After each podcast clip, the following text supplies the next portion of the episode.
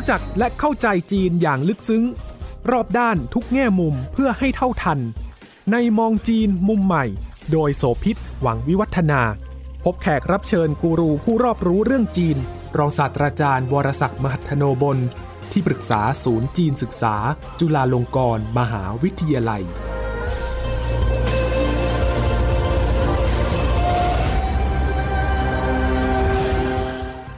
สวัสดีค่ะ ต้อนรับคุณผู้ฟังทุกท่านมาพบกับมองจีนมุมใหม่ทางไทย PBS Podcast ค่ะ ไม่นานมานี้มีข่าวที่น่าสนใจเรื่องหนึ่งที่เป็นปรากฏการเกิดขึ้นในเมืองจีนก็เป็นหัวข้อที่อยากจะเอามาพูดคุยกันในรายการค่ะ เพื่อทำให้รู้จักแล้วก็เห็นคนจีนในอีกแง่มุมหนึ่ง เรื่องที่ว่านี่เกิดขึ้นที่กวางตงค่ะ ปรากฏว่ามีชายหนุ่มคนหนึ่งจัดงานแต่งงานที่บ้านเกิด แต่ว่าไปไปมามาคือไม่มีแขกมาร่วมงานเลย แม้กระทั่งตัวของพ่อ หรือว่าญาติสนิทมิตรสหายที่อยู่ที่บ้านเกิด หรือคนต่างๆ ในหมู่บ้านเนี่ยก็ไม่มีใครมาตั้งข้อสังเกตกันไปต่างๆ นานานะคะ แต่ว่าหนึ่งในเหตุปัจจัยที่คาดว่าอาจจะมีผลต่อกันก็คือว่าพ่อหนุ่มมีการไปทำงานต่างถิ่น นานหลายปี อาจจะไม่ได้มีปฏิสัมพันธ์หรือไม่ได้กลับมาเยี่ยมเยือนที่บ้านหรือว่าไปร่วมในงานมงคลของบ้านอื่นๆ จึงจะเป็นเหตุที่ทำให้ถึงตามีงานของตัวเองก็เลยไม่มีแขกมาร่วมงานด้วย น่าสนใจในแง่มุมนี้ค่ะ ว่ามันเกิดอะไรขึ้นในสังคมจีน แล้วก็ในสภาพของเศรษฐกิจชีวิตความเป็นอยู่ของผู้คนจีนในปัจจุบัน ซึ่งมีปัจจัยใหม่ ๆ มากมาย ดังนั้นค่านิยมในเรื่องของงานมงคล งานอวมงคล หรือว่างานศพหรือการไปร่วมงานบุญต่างๆเนี่ยก็เปลี่ยนแปลงรูปโฉม และเปลี่ยนแปลงความคิดความเชื่อไปอยู่พอสมควรมองจีนมุมใหม่วันนี้จะคุยเรื่องนี้กันนะคะ ท่านอาจารย์บรศักดิ์มหัทโนบลที่ปรึกษาศูนย์จีนศึกษา จุฬาลงกรณ์มหาวิทยาลัยจะคุยกับเราค่ะ สวัสดีครับ เราเริ่มต้นจากข่าวนี้ซึ่งถือเป็นเรื่องที่แปลกมาก คือหน้าเสียใจกับคู่บ่าวสาวด้วย แต่มันสะท้อนถึงความเปลี่ยนแปลงหรือสภาพความเป็นจริงของสังคมจีนที่เกิดขึ้นในยุคนี้พศนี้ยังไงบ้างคะอาจารย์ตอนที่ผมอ่านข่าวครั้งแรกมันทัดแรกๆเนี่ย ผมก็งงนะในใจก็คิดว่า เอ๊ะหรือว่าเจ้าบ่าวนี้คงไปทำอะไรแย่ๆนะครับทำให้ไม่มีแขกแขกเรือมาในงานเลย ทั้งๆที่เขาได้ ออกการ์ดเชิญไปแล้วนะครับ แต่พออ่านข่าวตอนท้ายซึ่งเป็นข้อสันนิษฐาน ซึ่งผมคิดว่าเป็นข้อสันนิษฐานที่น่าจะเป็นเหตุเป็นผลและก็เป็นจริงมากที่สุดก็คือว่า ชายซึ่งเป็นเจ้าบ่าวเองเขาเป็นคนพูดเองว่าเออตัวเขาไปทำงานต่างถิ่นนานมากเลย แล้วก็ในระหว่างนั้นเนี่ยคนในชุมชนมีแต่งงานมั่ง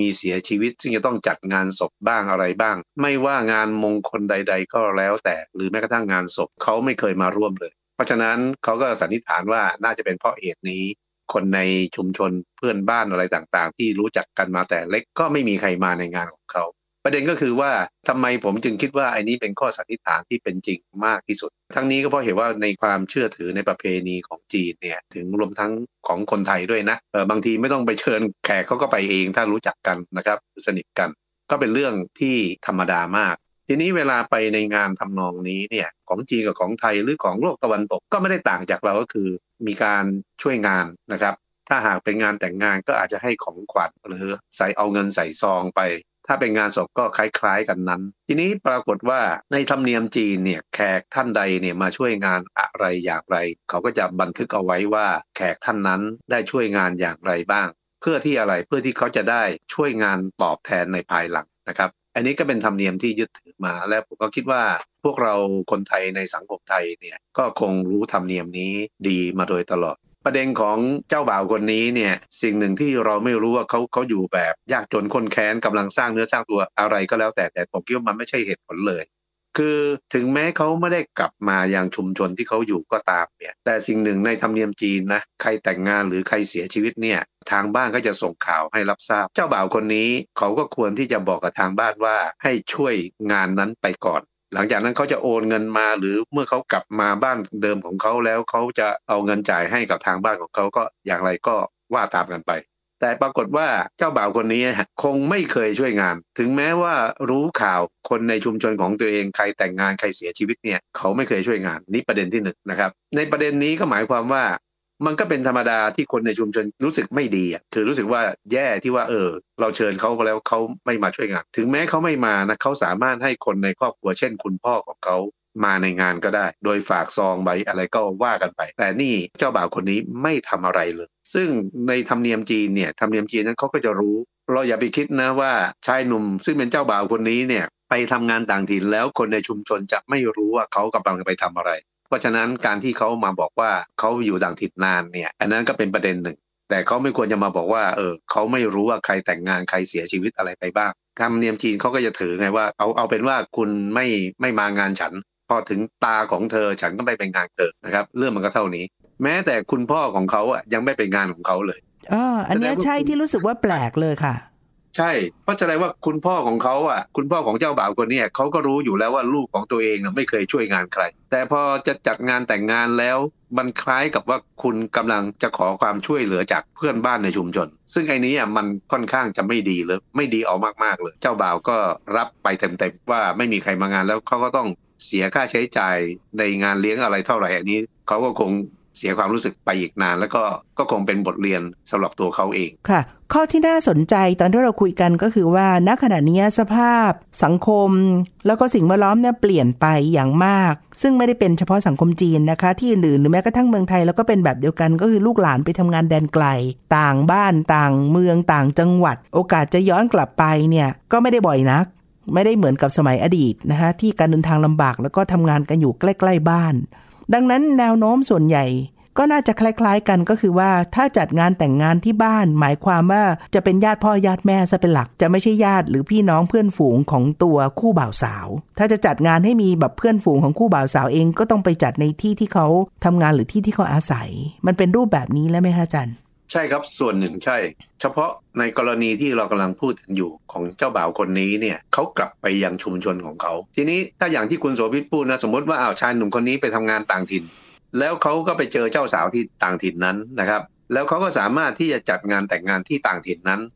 โดยที่อาจจะไม่จำเป็นต้องเชิญคนในชุมชนของเขาก็ได้ แต่แน่นอนละพ่อแม่ของเขาถ้ายังมีชีวิตอยู่ก็ต้องไปอยู่แล้ว การที่เขาแต่งงานในบ้านเกิดของเขาเนี่ย ก็เป็นข้อน่าสังเกตอย่างหนึ่งว่าทำไมเขาไม่แต่งงานในต่างถิ่นจงใจมาแต่งงานในในชุมชนบ้านเกิดของเขาเนี่ย ทั้งทั้งๆที่เขาเองก็น่าจะรู้ธรรมเนียมนี้ดีว่าเขาไม่เคยไปช่วยงานใคร แล้วเขาจะหวังให้คนมาช่วยงานของเขานั้นก็คงเป็นไปไม่ได้นะครับอืมนั่นก็คือเขาก็รับเคราะห์ไป ทำให้อยากมาคุยต่อถึงเรื่องของค่านิยมหรือขนบความเชื่อ เราเอาไล่จากงาน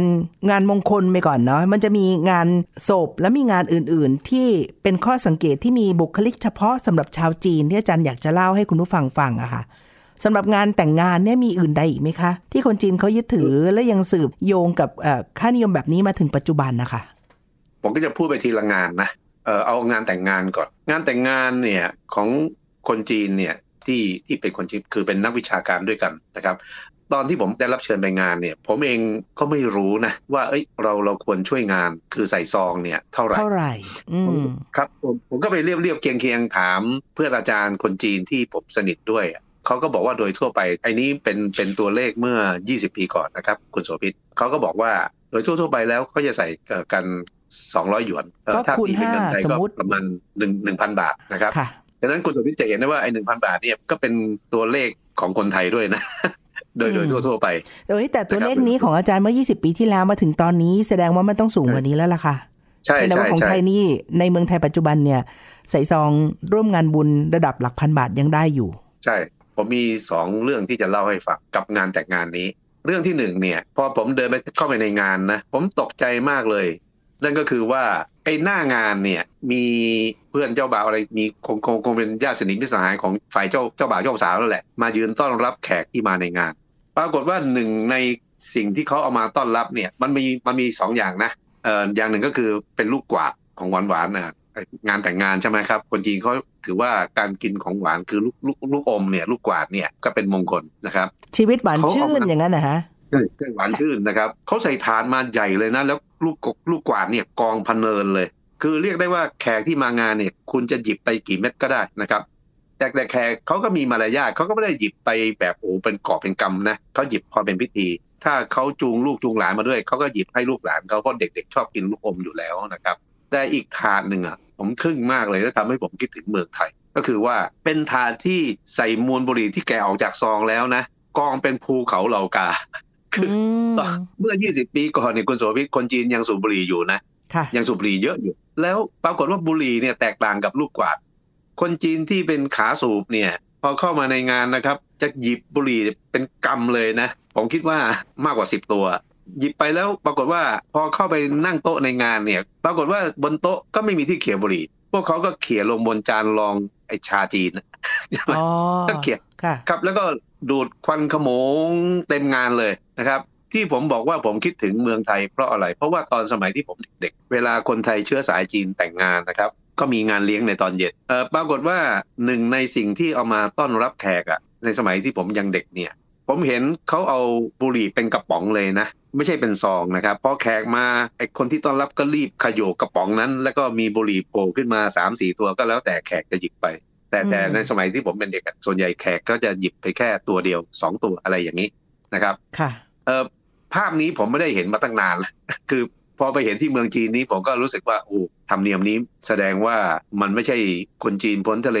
ไปคิดเอาเองที่เมืองไทยนะเออแต่ว่ามันคงเอามาจากธรรมเนียมจีน แล้วก็คงเป็นธรรมเนียมในยุคที่จีนเข้าสู่ยุคสมัยใหม่ คือเริ่มมียะบุหรี่แบบที่เรารู้จักกันในทุกวันนี้ทำให้เห็นว่าค่านิยมการสูบบุหรี่ในสมัยก่อนนั้นเนี่ยเป็นเรื่องที่ปกติมากอืมเรียกว่าเป็นหนึ่งในที่เอามาต้อนรับแขกอะถ้าไม่มีนี่เขาคงจะถือว่าเสียมากมากๆเลยซึ่งต้องทำความเข้าใจเรื่องนี้ ต้องเล่าให้คุณผู้ฟังฟังด้วยค่ะว่า ถ้าย้อนกลับไปเนี่ยสังคมจีน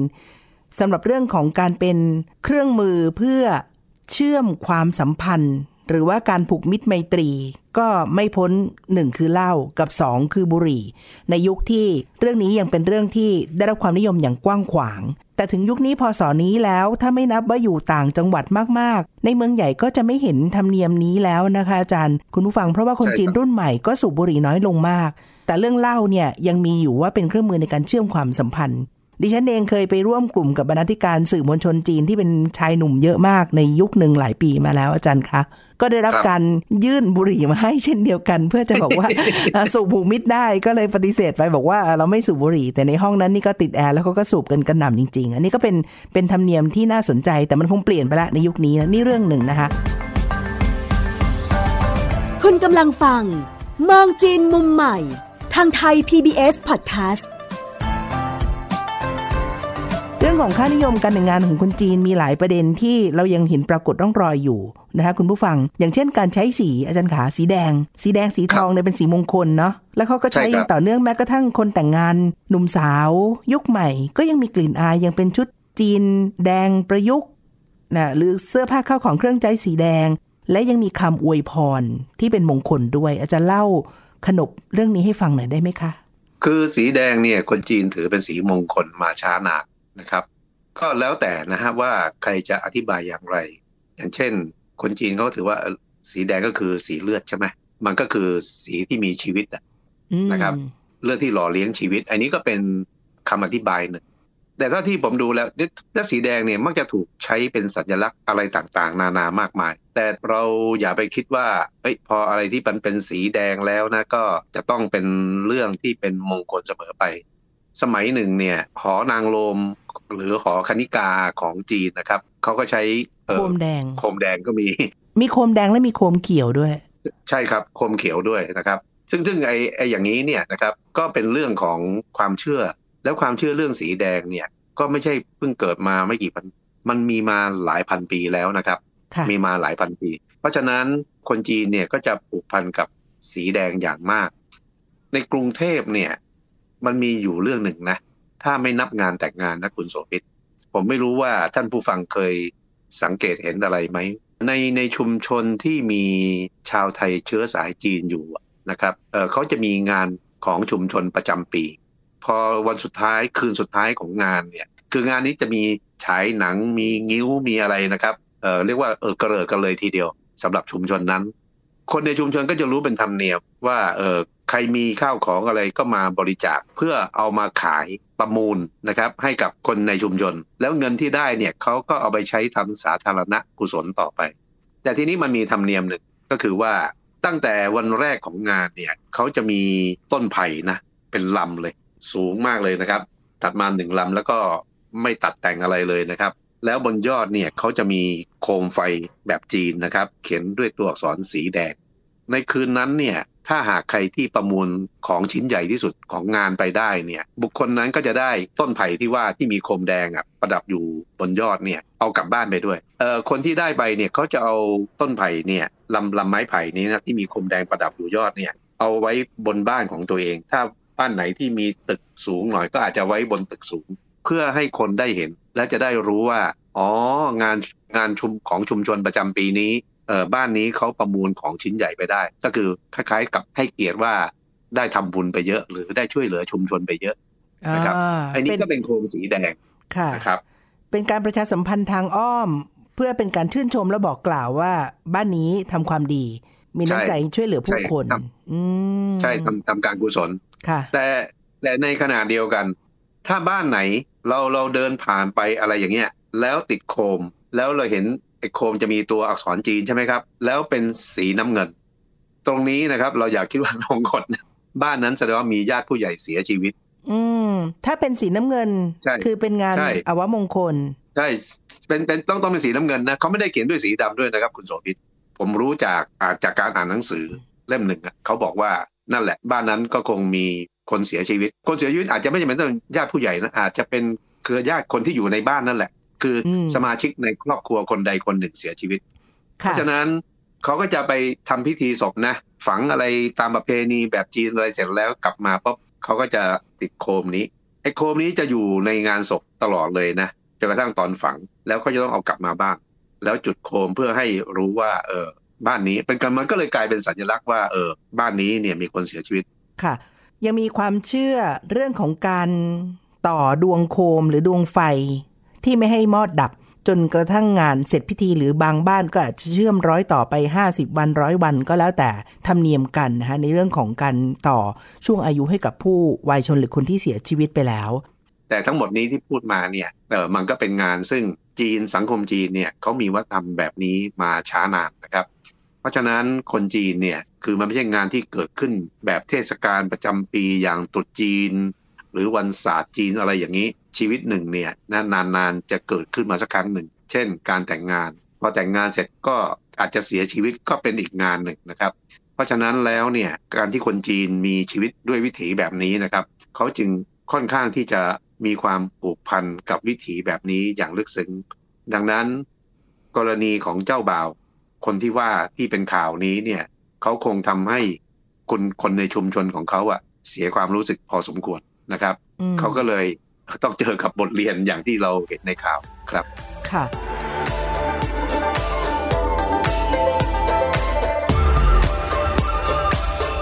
ย้อนกลับไปที่เรื่องงานแต่งงานค่ะ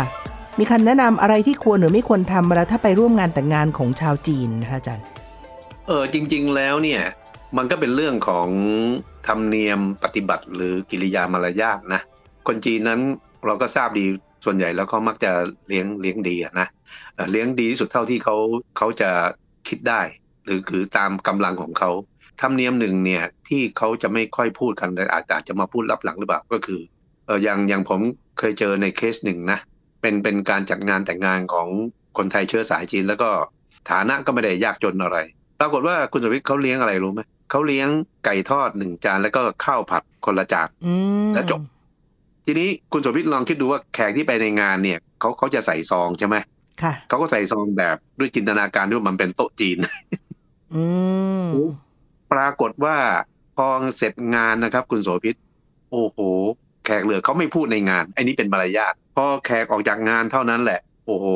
ตอนนั้นผมนั่งอยู่ที่บ้านนะแขกที่ไปงานเนี่ย เข้ามาแวะที่บ้านผม แล้วก็วิจารณ์ขมเลย คือแบบ หนักมากนะครับ จนทำให้ครอบครัวที่จัดงานแต่งงานครอบครัวนั้นเนี่ยเสียหายอย่างมากคือ คล้ายกับคุณจัดงานแต่งงานเพื่อเป็นธุรกิจเก่งกำไรอะ่ะแล้วเลี้ยงแบบนั้นค่ะ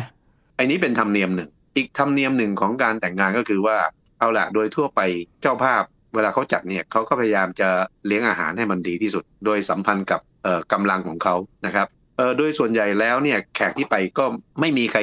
มีปัญหาอะไรกับอาหารนะ เมื่อเสร็จงานแล้วเนี่ยเขาก็จะรู้สึกว่าพอใจกับอาหารแล้วก็ก็จะบอกว่าเอาบอกโอ้วันนี้อาหารอร่อยมาก คือเป็นกำลังใจเพื่อให้รู้ว่าเออคนที่เป็นเจ้าบ่าวเจ้าสาวเนี่ยได้ปฏิบัติต่อแขกอย่างให้เกียรติแล้วนะครับด้วยการเลี้ยงอาหารที่มันดีที่สุดในท้องถิ่น ในทำนองเดียวกันถ้าเกิดเขาเลี้ยงดีแล้ว แล้วก็เกิดมันไม่ถูกปากของแขกอะ่ะโดยมารยาทแขกก็จะไม่มาวิจารณ์นะไม่มาพูดว่าโอ้ยอาหารมันแย่อะไรอย่างนั้นอย่างนี้ เพราะว่าไอ้นี้มันเป็นเรื่องของ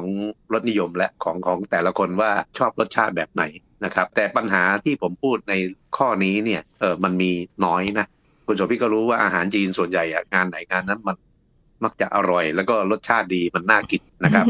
ค่ะแต่เขามีมีหลักของคนจีนอยู่ ซึ่งสำหรับไทยเราเองก็มีค่านิยมแบบนี้อยู่ส่วนหนึ่งเหมือนกัน คือเลี้ยงรับรองอะต้องเลี้ยงให้ดีไม่ให้เจ้าบ้านเสียหน้าเสียเกียรติ มันเป็นเรื่องหน้าตาเหมือนกัน อย่างน้อยที่สุดหลักกว้างๆ ก็คือว่า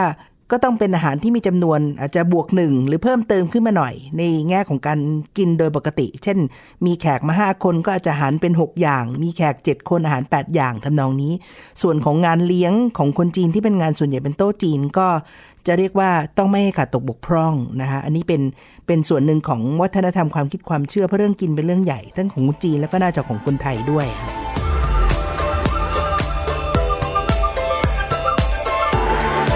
ถ้าเป็นการแต่งงานครั้งที่สองกับคนที่สองนะอ่าอาจจะมีภรรยาใหม่หรือมีสามีใหม่ใช่แล้วแต่งงานอีกครั้งหนึ่งใช่ใช่อ่าเออเขาก็จะเลี้ยงในในหมู่คนกันเอง เพราะว่าอันนี้เป็นการหลีกเลี่ยง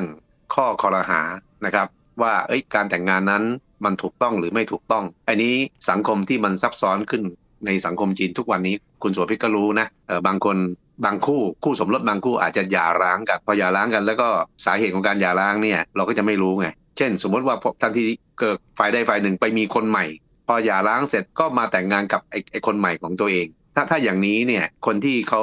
จัดงานเนี่ยหรือเจ้าภาพหรือคู่บ่าวสาวอะเขาก็จะไม่จัดให้มันเออกระเริกก็จัดเฉพาะคนที่เป็นญาติสนิทมิตรสหายที่ไว้วางใจได้อืมนะครับ